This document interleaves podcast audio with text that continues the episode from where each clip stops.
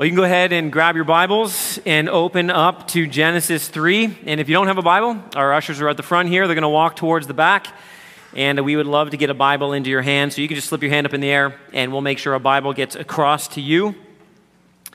And if you don't own a Bible, just keep this. It's our gift to you uh, today. Trust that it will be a blessing to you and an encouragement to your soul and uh, even a source of great joy to you in this season. We are continuing to move forward, as you saw, with our Advent series. And uh, we began the Advent series with hope. Uh, we looked last week at love, and this week we're looking at joy. And we're going to look at it again through the lens of Genesis 3:15. We've been there the last few weeks, and I know this is no surprise to you. But I think it's an actually a really important place to turn to consider joy. We know the context of Genesis 3:15, the context in which this verse bursts forth from the pages of Scripture, and, and that is in one of the saddest moments in all the Bible and in all of human history. It's the moment where Adam and Eve have turned against God. They have not received him with gratitude. They have not received him as the source of all joy. Instead, they have turned away from God, believing that they can find joy apart from God, satisfaction for their soul apart from God. And what we find in this section of Scripture is that couldn't be further from the truth. In fact, the decision they make doesn't lead them down a path of joy, it leads them down a path of sorrow. And I, I, think it's really helpful to consider joy against the backdrop of sorrow because when we understand true sorrow, biblical sorrow, we can actually understand the greatness of joy and we hopefully can find our hearts rejoicing in the joy that's offered. In the moment of greatest sadness and sorrow, God speaks to Adam and Eve. Really, he speaks to the serpent, but in effect, he tells Adam and Eve that he's giving them, them this promise. It's not always going to be sad. The, the, sad things of this world will one day come untrue. And let's just refresh our, our hearts and our minds in what God says to the serpent. He says in verse 15, I will put enmity between you and the woman and between your offspring and her offspring. He shall bruise your head, and you shall bruise his heel. And when you first look at this, it, it, doesn't appear like there's joy in this passage. And I'll, I'll grant to you that joy is not explicitly mentioned and joy is not specifically highlighted. But if you understand that this promise gives hope to God's people in the midst of sorrow, if you understand that it's undergirded by the love of God, then the only natural response, if you truly understand this promise, is to find your heart rejoicing. That's what we see as we look at this. In the midst of ruin, there is a call to rejoice. And it would have been easy in this moment for Adam and for Eve to be crushed under the, the weight and guilt of sin and shame. It would have been easy for them to live under the condemnation of God, to experience the, the kind of despair that many sadly feel in this life that makes life feel unlivable to make you ask the question what, what's the point of going on any longer? But the promise of hope, birthed out of God's love, is the promise that leads us from sorrow to joy. And we serve a God who takes our mourning and turns it into dancing. We serve a God who takes our sorrows and turns them into joy. And so I want to show you that um, four ways in this or from this passage. We're going to leap out of here and we're going to spend some time in the Psalms. We're going to look at a few Psalms in each passage here, or each point. And I think that's fitting because the Psalms are Israel's songbook. And if you read through the Psalms, what you find is yes, they're filled oftentimes with songs of deep sorrow, but they always lead to songs of great joy. And so I hope your heart will be even refreshed with that idea in mind. Let's look first at this that the promise here in Genesis 3:15 leads us from the sorrow of sin to the joy of repentance. The sorrow of sin, as we've seen in this passage, enters the world through Adam and through Eve. And from now on, one of the most defining features of humanity will be sin. Yes, they're made in the image of God, but yes, all of humanity, in fact, all of creation, is going to feel the effects of sin. They're going to be radically altered by the enslaving power of sin. Sin will produce, as we've already seen, guilt and shame and condemnation. It will produce a great sorrow. And the shame of sin, as we've seen with Adam and Eve, it causes us to do a number of different things, destructive things. We can excuse our sin we can blame others for our sin or blame our, our context for our sin or our circumstances for our sin, or we can hide our sin. We, can simply think that, that it can remain hidden, that we'll never have to give an account for our sin. Those are destructive responses to sin, and that's what we've seen Adam and Eve do when confronted by God in their sin. But those aren't the only destructive responses that we could have towards sin. It is possible to live in utter hopelessness and despair because of our sin, to allow the sorrow of sin to, to eclipse all of our life, to steal any semblance of joy. It's not uncommon when I'm speaking to people who are on the verge of faith, maybe they're teetering on that edge where they, they understand the gospel, they, they, they look at their life and they see, they, they understand that Jesus has come to die for sins, but then they look at their life and instead of keeping their gaze fixed on Jesus, they really quickly revert back to looking at their life and their sin. And I'll hear this all the time I, I'm not sure that I could be forgiven. Are you sure God could really forgive somebody like me? You, don't know the kind of things I've done. You don't know how long I've walked away from God, the kind of sin I've been involved in. And there's this kind of hopelessness and despair that can wash over people. And sometimes this kind of despair literally begins to eat away at us. Literally, we, we can't eat, we can't sleep. We see this oftentimes with people. But I wonder if in our overindulgent culture, we often go the other end of the spectrum on this. We, we, we indulge ourselves as an attempt to assuage our guilty conscience to do whatever it takes to, to take away the sting of sin from our lives, the guilt and the shame that we experience. And I'm going to press a little bit on a, a, nerve maybe here because of the season that we're in, but I hope maybe this is helpful for some of you. I think we often run to self indulgent behavior because we're trying to somehow make ourselves feel better about our sin, even if it's just for a, a moment. Sometimes we run headlong into willful sin, uh, immediate pleasure Sometimes it's more subtle than that. We eat too much, we drink too much. We watch too much, we shop too much, we scroll too much, we sleep too much, we play too much, we work too much, we try to quench our dry and thirsty souls with salt water. And rather than quenching, we end up killing.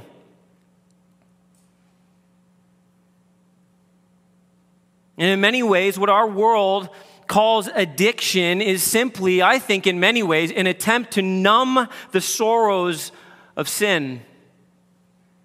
Sorrows of our own sin, sorrows of sin we've experienced because of the, the hurt and damage caused from outside of us, sorrows of sin we see in the world around us. We just want to numb ourselves to the pain around us and within us we have this strange ability to avoid dealing with our sin. And that, that is the very thing that ends up stealing our joy and increasing our sorrows. The things we run towards, believing they're going to give us at least temporary joy, maybe even lasting joy, they end up hollowing us out so that we, we experience no joy at all. And we run from one thing to another to another, and when that's not enough, we just go to something else and it's an endless cycle of destruction. One of the greatest examples of this in the scriptures is King David. And you, you might know, you probably know the story of David and Bathsheba, but David, he rises to power. He's the king of all Israel. And we're told in the scriptures that there's a time, a season in which kings are supposed to go out to war. Well, David decides that he's not going to go out to war. He's not going to do what he's supposed to do, and instead, what he does is he stays at home. And he finds himself standing on the top of his home, looking around him, and he glances over and he, he sees a woman bathing. Now, just pause for a moment. There are things in this story, in this account of David and Bathsheba, Bathsheba, that are eerily similar to the story of Adam and Eve in the garden. In fact, I would argue that they are intentional echoes of the story of Adam and Eve in the garden because listen to what David does. He's got everything he needs, he's got all the provision of God, right? He's probably, arguably, the most blessed man on the face of the planet. And what does he do? He stands up on his roof, he looks and he sees something that is delightful to his eyes. Sound like Eve, right?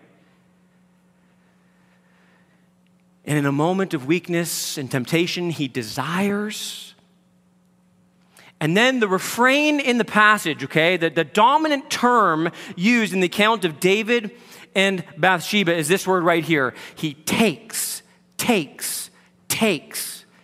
He takes what is not his, he takes what has not been rightly given to him. And after he's taken and he's satisfied the desires of his soul, he's sought some kind of joy. What happens? He feels the guilt and shame of his sin so much so that he tries to do what? To cover his sin, to hide his sin, to bury his sin, even going to the point of killing the husband of Bathsheba. And he hides, the scriptures give this indication that the, the burying of his sin lasts for around a year. This is King David king of Israel, the man after God's own heart, hides his sin, lives in guilt and shame for a year. He wastes away. But there's this sweet moment in the scriptures when Nathan the prophet, he comes into the courtroom of David and he marches up to his throne and he says to David, David, I've got a, a situation, a hypothetical situation. I need your help figuring something out. So let me tell you, there's, there's this, this man, he's a rich man, and he's got everything he could possibly desire, everything he could ever want, and, and he's got all the cattle and all of the, the goats and the sheep that any man could possibly have. And, and, and then there's this neighbor that he has. He's a poor man. And, and, this poor man, he's so poor. He's got a family, but he, he, he, all he has is a possession. He's got this little lamb.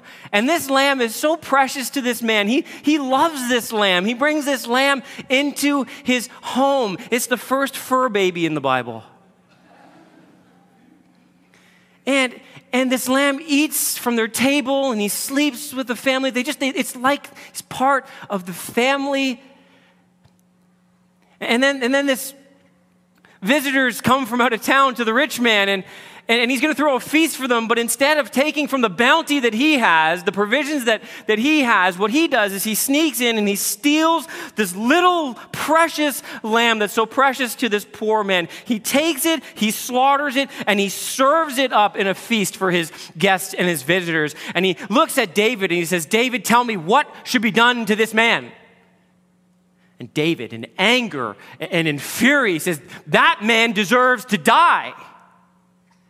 And in one of the most stunning moments in all of the Bible, Nathan the prophet, sent by God, looks at David in the eyes and says, David, you are the man.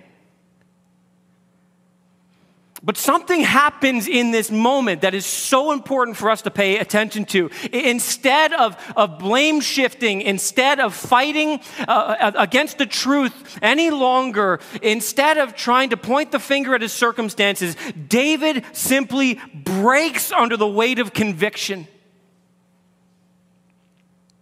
And out of the brokenness in this moment, David pens one of the most precious Psalms in all the Bible, a, a, psalm that is precious to every Christian or every Jew who's ever found themselves in sin, and perhaps quite frequently, Psalm 51. And if you're not there, you can flip there.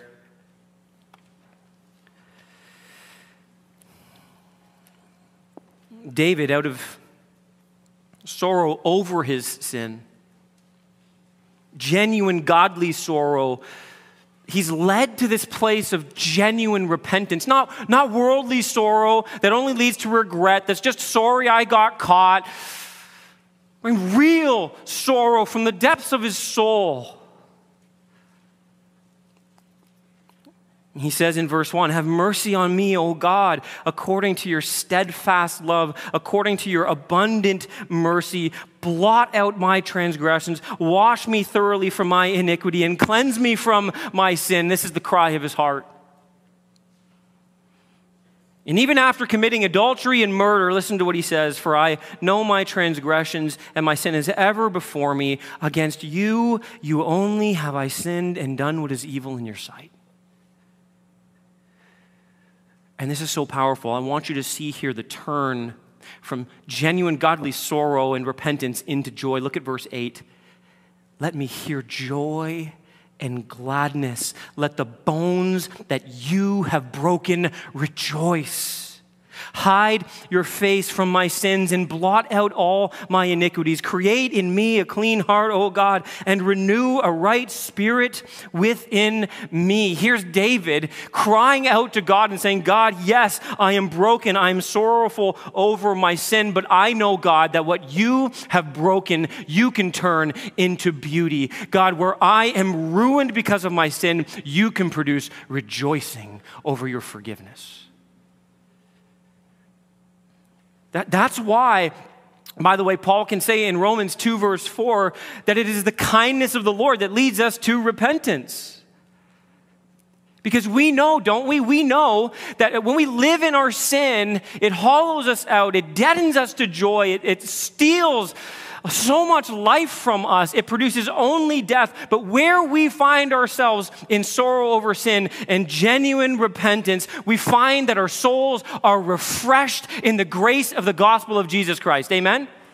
I mean, listen, this is so awesome. And what, what a sweet reminder of why we are waiting in Advent and looking not only to the first coming of Christ, but the second. Because we know, listen, that with the coming of Christ, we have the fulfillment of this promise, which means not only in God's kindness are we led to repentance, but He takes all of our sins, and though we are like scarlet, listen, He makes us white as snow. There's not one sin that is confessed that will not be forgiven. And let's be clear sometimes repentance is really hard. It, actually hurts in some senses to repent. It's humiliating to have to repent, and yet we know that it brings times of refreshing. Listen, sin is stupid and leads to suffering. It always does, but maybe you can press this into your mind. Repentance is refreshing and always leads to rejoicing. Always. So let me just ask you today are you holding on to sin and shame today? Are you living in sin and shame today? And if so, are you willing to release it unto the Lord in sorrow over your sin? Are you willing to fall down at the foot of the cross and embrace the forgiveness and grace of the Lord Jesus Christ? Let the promise of Genesis 3:15 lead you from the sorrow of sin to the joy of repentance. And secondly, let it lead you from the sorrow of death to the joy of redemption. In order for repentance and forgiveness to be fully realized, redemption is required. We must be freed from the power of sin, but we also must be freed from the penalty of sin. Paul says in the book of Romans that the wages of sin is death. Like, where did he get that idea from? He got it from Genesis. He got it from Moses we know that the moment they took of the fruit, that God would be faithful to his promise, that eating of it they would surely die. We know that that death would eventually be physical, but it would be instantly spiritual. And at this point in the narrative, remember, they're asking the question who is going to be the one, right? Where the promise is right here. There's somebody who's going to come and he's going to crush the head of the serpent, but his heel is going to be bruised. So they're asking this question who is this one going to be? When is he coming? What's he going to look like? And, and we know this side of the cross that it's going to be thousands of years. But the second question they're asking is just as important, and we actually get more clarity about it right here from this text. How is he going to do this? And the subtle clarity of this passage is this though he's going to crush the head of the serpent, his heel is going to be bruised. In other words, redemption is going to be costly, and the cost is going to require suffering. It will require a price, it will be painful. And in many ways, it will be similar to the defeat that he is going to accomplish in crushing the head of the serpent. This is the means by which humanity will be redeemed. And we know this as we read through the scriptures that redemption is a very common word in the Bible, both Old and New Testament. And it always, whenever it's used, it, it evokes images of the marketplace, of the business world. Think of a transaction. So it always carries with it this idea that something needs to be purchased, redeemed, but at a cost. And every time you kind of look at this word through the Old Testament, in every case of the word redemption, there is this decisive and costly intervention that's required. Somebody needs to pay a steep price to free property from a mortgage, or pay a great price to free animals from slaughter, or pay a, an immense amount of money to free people from slavery and even death. But its most potent use relates to Israel's redemption or deliverance from Egypt and from Babylon.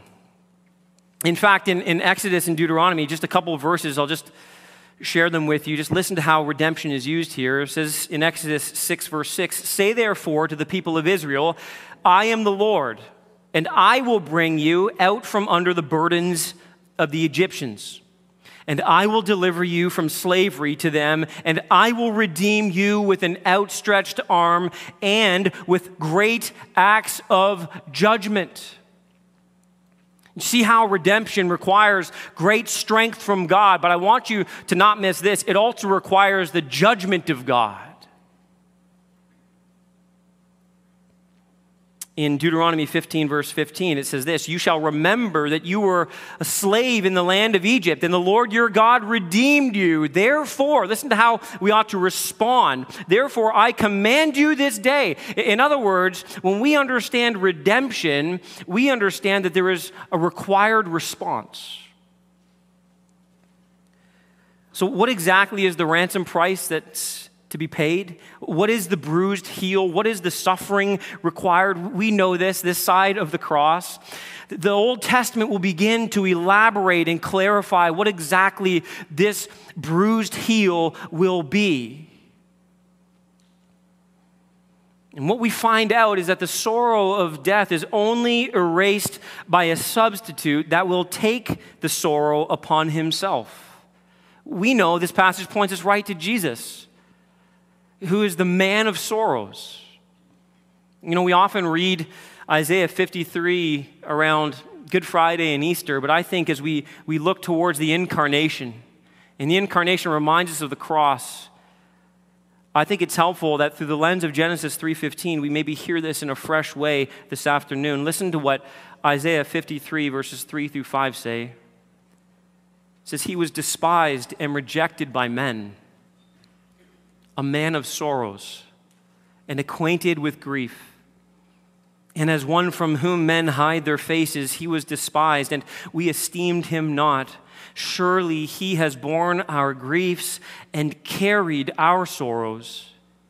Yet we esteemed him stricken, smitten by God, and afflicted, but he was pierced for our transgressions. He was crushed for our iniquities. Upon him was the chastisement that brought us peace, and with his wounds we are healed. This points us all the way to the, the cross where we know what Jesus must do. We know how his heel is going to be bruised. We know that the same weapon that he wields to crush the head of the serpent is the very weapon that's going to be used against him to bruise his heel. And even as he destroys Satan, he will suffer death himself. And he will hang on the cross as a man of sorrows because he must take upon himself the sorrow of the sins of the world, of all those who would believe upon Jesus Christ. He must suffer and die the just judgment of God. He must absorb the full weight of God's wrath. And three days later, he must rise victoriously from the grave, showing that he and he alone has power over sin, Satan, and death. He must prove that he and he alone can put death to death, but it requires that he die. And this is why Paul can say in Ephesians 1, verse 7 In him we have redemption, the forgiveness of our sins through his blood. And all of that is according to the riches of his grace. it, it is all a gift of his grace.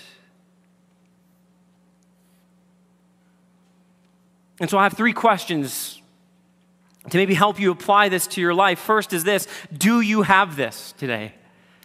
Do you have the joy of redemption? Have you turned and looked at Jesus Christ? Have you put your, your faith and trust in Him? Have you repented of your sin, believed upon Him? Do you see Jesus as the only one who could pay the price that you deserved and give you a righteousness that you could never earn and never deserve? Is that you? And if not, will you turn to Jesus today and will you find the only joy that your soul has been longing for, the greatest joy that your soul has been longing for? The second question I have is for you who say yes to that question. Yes, I have it. Here's the question How do I know that I have it today? How do I know that I am one of the redeemed children of God, that I have been purchased by Him? Well, let me give you a word that in many ways is synonymous with redemption, and that's this word lordship lordship. And by that I mean that Jesus has all, has exclusive rights over your life. He has full authority that you have brought yourself under his kingship. You see, it's easy to say you believe in the gospel. It's another thing to see that your life proves that you have the gospel and that the gospel has you.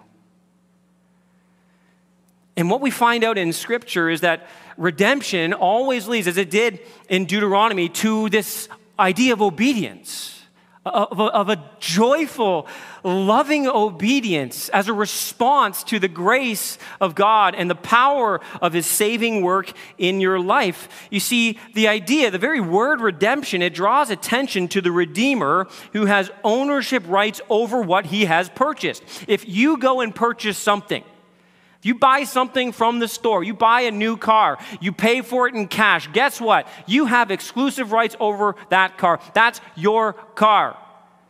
When God purchases you, He gets exclusive rights over you. This is why Acts 20, verse 28 says that the church of Jesus Christ has been purchased with his blood. It's why Paul can say in 1 Corinthians chapter 6 that you are not your own. Listen, if you're in Christ today, you are not your own. You were bought with a price. Therefore, honor or glorify God with your body. Everything you are is all of his. This is the evidence now, obviously, this doesn't happen perfectly in any of our lives, but what we begin to see as we follow Christ and we understand the gospel in our lives is that it becomes the joy of our lives to fold every area underneath the lordship of Jesus Christ. We want Him to have every part of us. And when we find out there's parts of us that aren't fully submitted to Him and His authority, we gladly lay those down in humility and repentance and we say, God, I want you to rule over this area of my life. Let me add on to this that I, I think so much joy in the Christian life is hindered because of a lack of lordship. I think some of us in this room, we, we, we struggle to find joy in our relationship with the Lord, listen, because we refuse to let Him be Lord.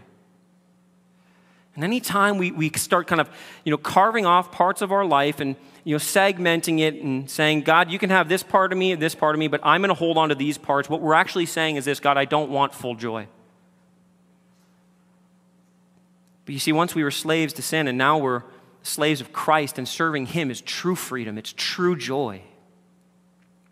Psalm 20, verse 5 says this May we shout for joy over your salvation and in the name of our God set up our banners. Joy, you see, is the right response to the redeeming work of Jesus and our continued submission to his lordship. The promise leads us from the sorrow of death to the joy of redemption, and third, from the sorrow of separation to the joy of restoration. Psalm 16:11, it's such a, a precious psalm. It says, "You make known to me the paths of life." And listen to this, this is awesome. And in your presence is fullness of joy. At your right hand are pleasures forevermore. And I, I love that so much because it's, it's like, you know, sometimes we settle for partial joy, we settle for temporary joy. We settle for pseudo joy. And meanwhile, the scriptures are, they're, they're not silent on this. It's like it's right in your face. Don't, do you want full joy? I mean, do, do you want the joy that your soul has been aching for, that, that the world is longing for? Because if you do, it's right there at your fingertips. And if you're in Christ today, listen, all you need to do is keep wrapping your arms around it. It's been given to you. Our redemption means our restoration. And one of the greatest sorrows in life, isn't this true? The greatest sorrow, I think, in life is loneliness. I, I, think, I think loneliness is, is one of the, the greatest things that a human being can suffer. And I think even Jesus, he gives us a glimpse of this as he hangs on the cross in his humanity, and he, and he cries out, what does he say? My God, my God, why have you what? Forsaken me. I think part of the torment of hell is going to be the sense of utter aloneness when you crave relationship, not just with others, but with God. You, you know, you're fully cognizant of the fact that you were created to know Him. You're fully aware that you were meant for Him, to have Him, to enjoy Him, to love Him, to treasure Him. And the torment of hell is knowing that you will never, ever have Him. I just, you know, for many people around the Christmas season, for some of us in here, the holidays are sweet.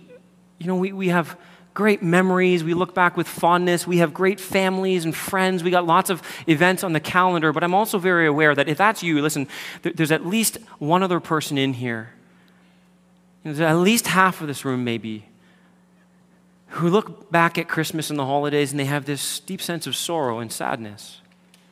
They, they look back and, and they're grieving loss, maybe loss of a loved one. They feel so alone. They feel maybe the brokenness of family relationships where things aren't the way they're supposed to be. There's, there's separation, there's hurt, there's, there's sadness. And there's some people in here who they just they have nobody. They have no community. They, they don't really have friends. They're, they're looking at Christmas going, I'm going to celebrate this all by myself.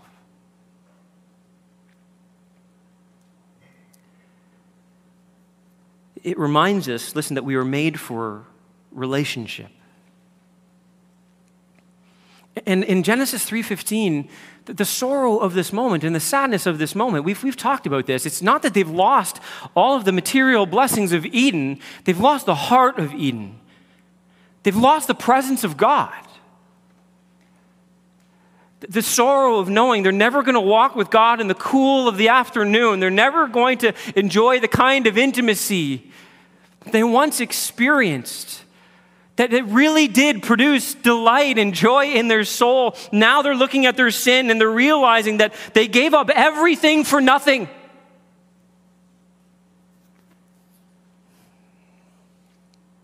And this ache, this ache for intimacy, it exists in all of us. The sorrow of separation from the divine presence of God, it exists in every single human soul.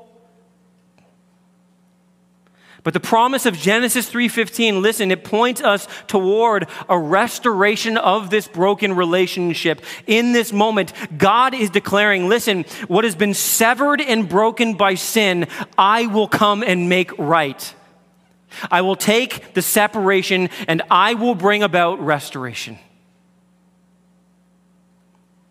This is a declaration in seed form that those who are now far off from God because of sin can be brought near.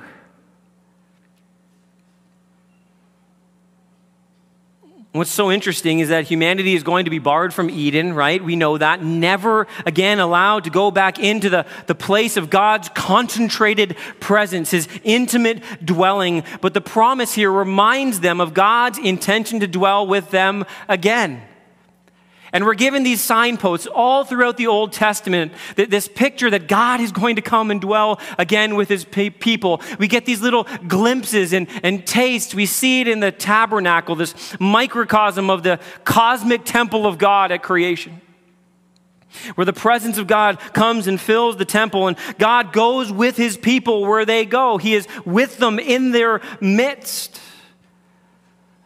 But it's isolated, it's temporal, it's momentary, it's fleeting. And then they go into the promised land and they build the, the temple, a permanent structure, and the glory of God dwells with his people again in the Holy of Holies. It's filled with the glory of God. But that still is just a taste, it's just a, a sampling, and they, they lose that even as they go off into exile. And that's why when we get into the New Testament, when we're reminded about the coming of the Messiah, Jesus Christ, God incarnate, God in flesh, is said to come and dwell among us. He tabernacles with his people. Here, heaven and earth touch once again. And then Jesus Christ, he'll say, right? He'll say, Tear down this temple and I will rebuild it in three days. And that's exactly what he does. He goes to the cross where he pays for your sins and mine. And he, he's buried. And three days later, he's raised from the grave to newness of life where he defeats sin and death and Satan. But then, even better, he ascends on high where he's exalted as the rightful king of the universe. And what does he do? He sends his spirit that comes from heaven and fills God's people so that Paul would say, You, as a follower of Jesus Christ, filled with the Spirit, are a temple of the living God. And Peter would say to the church of Jesus Christ, You are a holy temple made up of living stones, God longing to dwell with his people again, but it's, it's not quite the fullness of what it one day will be. It's still pointing us forward to a second coming of Jesus. When God will fully restore when we will know in fullness the presence of God.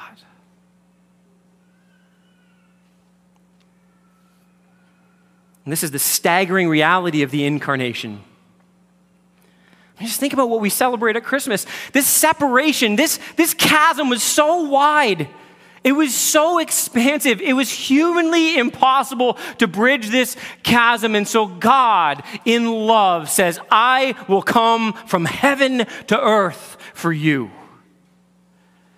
You can never, never repair what is broken. So I'll come.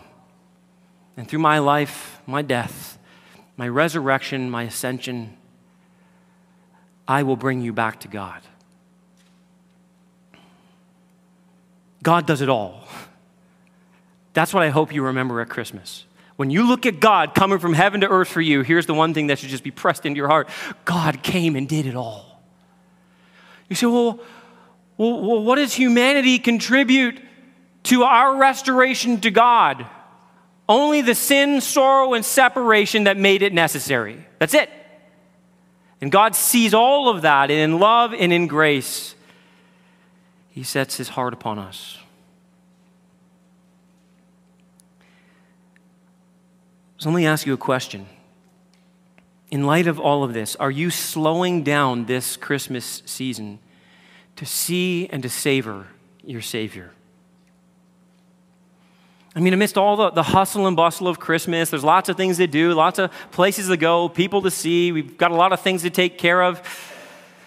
You know, you're forgetting Christmas presents, you're running out to buy them on all hours of the night. Like, I, I wait till Christmas Eve to buy all my Christmas presents. Think about how I feel. Just kidding. Thank goodness for Amazon. But I, I wonder are you intentionally building into the rhythms of this season moments to simply slow down? Spend more time talking with your family about Advent and about Christmas and about the incarnation and about the cross, not less time. Build it in intentionally to the times of fellowship with friends and community. Rejoice in the restoration that God has brought. Dwell and delight more in the presence of God. Spend more time in God's word in this season, not less time. Spend more time in prayer and just soaking in the presence of God, not less time in this season. Don't let the busyness of the season keep you away from the very reason for the season the presence of God. How about this? Are you leading others from the sorrow of their separation to the joy of restoration? I mean, I, I just, there are people, there, this ache, this longing, this hurt, this sorrow, the sense of, of lacking of relation. This is real right now for so many people. They're so primed. They're so primed by the, the grace of God, by life circumstance, by God's providence to, to, to have somebody come up to them and say, Do you want to know true joy? Do you want to know how you can find everything that you have been looking for? Do you want to know how you can be reunited back with your Creator, the one you've sinned against and rebelled against and you've been separated from? Don't you want to know how you can get back to Him and know the source of all joy for all eternity? It's right here. And may God help us this season. May God press into our hearts. May God give us conviction to not shy away and listen, to not simply hammer away at sin, but listen, to hammer away at joy. There's joy, there's joy, there's joy to be found in the Lord. Finally, let the promise lead you from the sorrow of destruction to the joy of recreation we, we know what the scriptures teach that, that all of creation groans. There's this creaking and cracking as creation ages,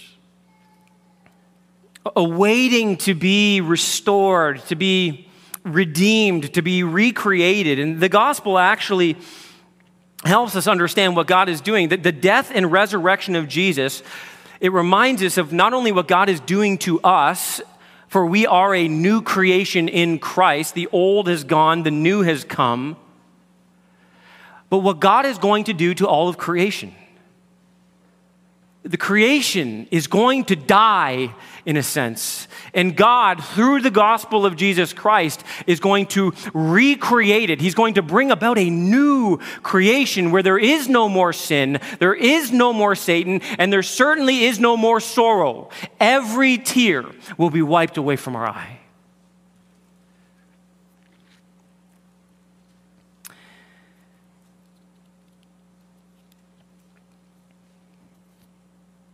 All of creation was deeply damaged in the fall by sin and must be recreated. And the first coming of Christ reminds us that God has not forgotten his promise.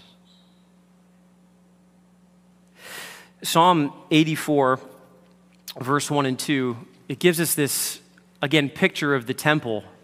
Put it on the screen for you guys. It's speaking of the, the permanent temple in Israel at the time in one sense, but I want you to see this pointing forward to the new heavens and the new earth, which is described as a temple. The psalmist says, How lovely is your dwelling place, O Lord of hosts. My soul longs, yes, faints for the courts of the Lord. My heart and flesh sing for joy to the living God. Listen, this is a powerful reminder that, listen, one day, if you're in Christ, you will enter into the courts of the Lord. That, that one day, though right now your, your, your, your soul longs and your, you faints for the courts of the Lord, that your heart and your flesh, they're one day going to be in the presence of God and you're going to sing for joy in the courts of the Lord. You are going to encounter the living God and experience life like you've never experienced it before. This time of the year, we're reminded of that, and we, we actually sing about it in some of our, our Christmas songs. In fact, one of my favorite songs is Joy to the World. Um, Joy to the World is written by Isaac Watts, and he, he actually drew inspiration from two Psalms.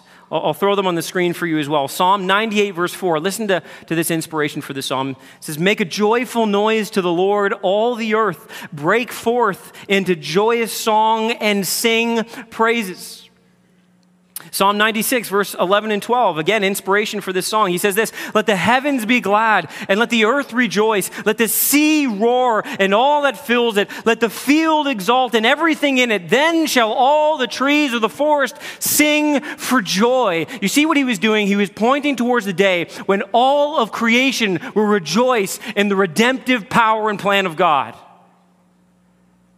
And we, we sing this. He, he, he also drew inspiration from Genesis 3 17 and 18, which addresses the curse because of Adam's sin. And the third stanza, which providentially, I suppose, we didn't sing when we sang this song today, listen to what it says No more let sins and sorrows grow, nor thorns infest the ground. He comes to make his blessing flow far as the curse is found. Far as the curse is found. One day soon, Jesus is coming again to deal with the destruction of sin, far as the curse is found in all of creation. He's beginning now with weary souls. You and me, he's making us new creations in Christ. Some of you today may become a new creation in Christ. And we wait, we long for the day when He will return. Sometimes the waiting is hard. Sometimes life is filled with, with, yes, much pain and tragedy and difficulty, but we know what's in front of us, and so we can endure and wait, even singing for joy. Is it any wonder that at the announcement of Jesus' birth, Matthew writes these words in chapter 2, verse 10 when they saw the star, they rejoiced exceedingly with great joy. Luke, in Luke chapter 1, verse 14, says, And you will have joy and gladness, and many will rejoice at his birth.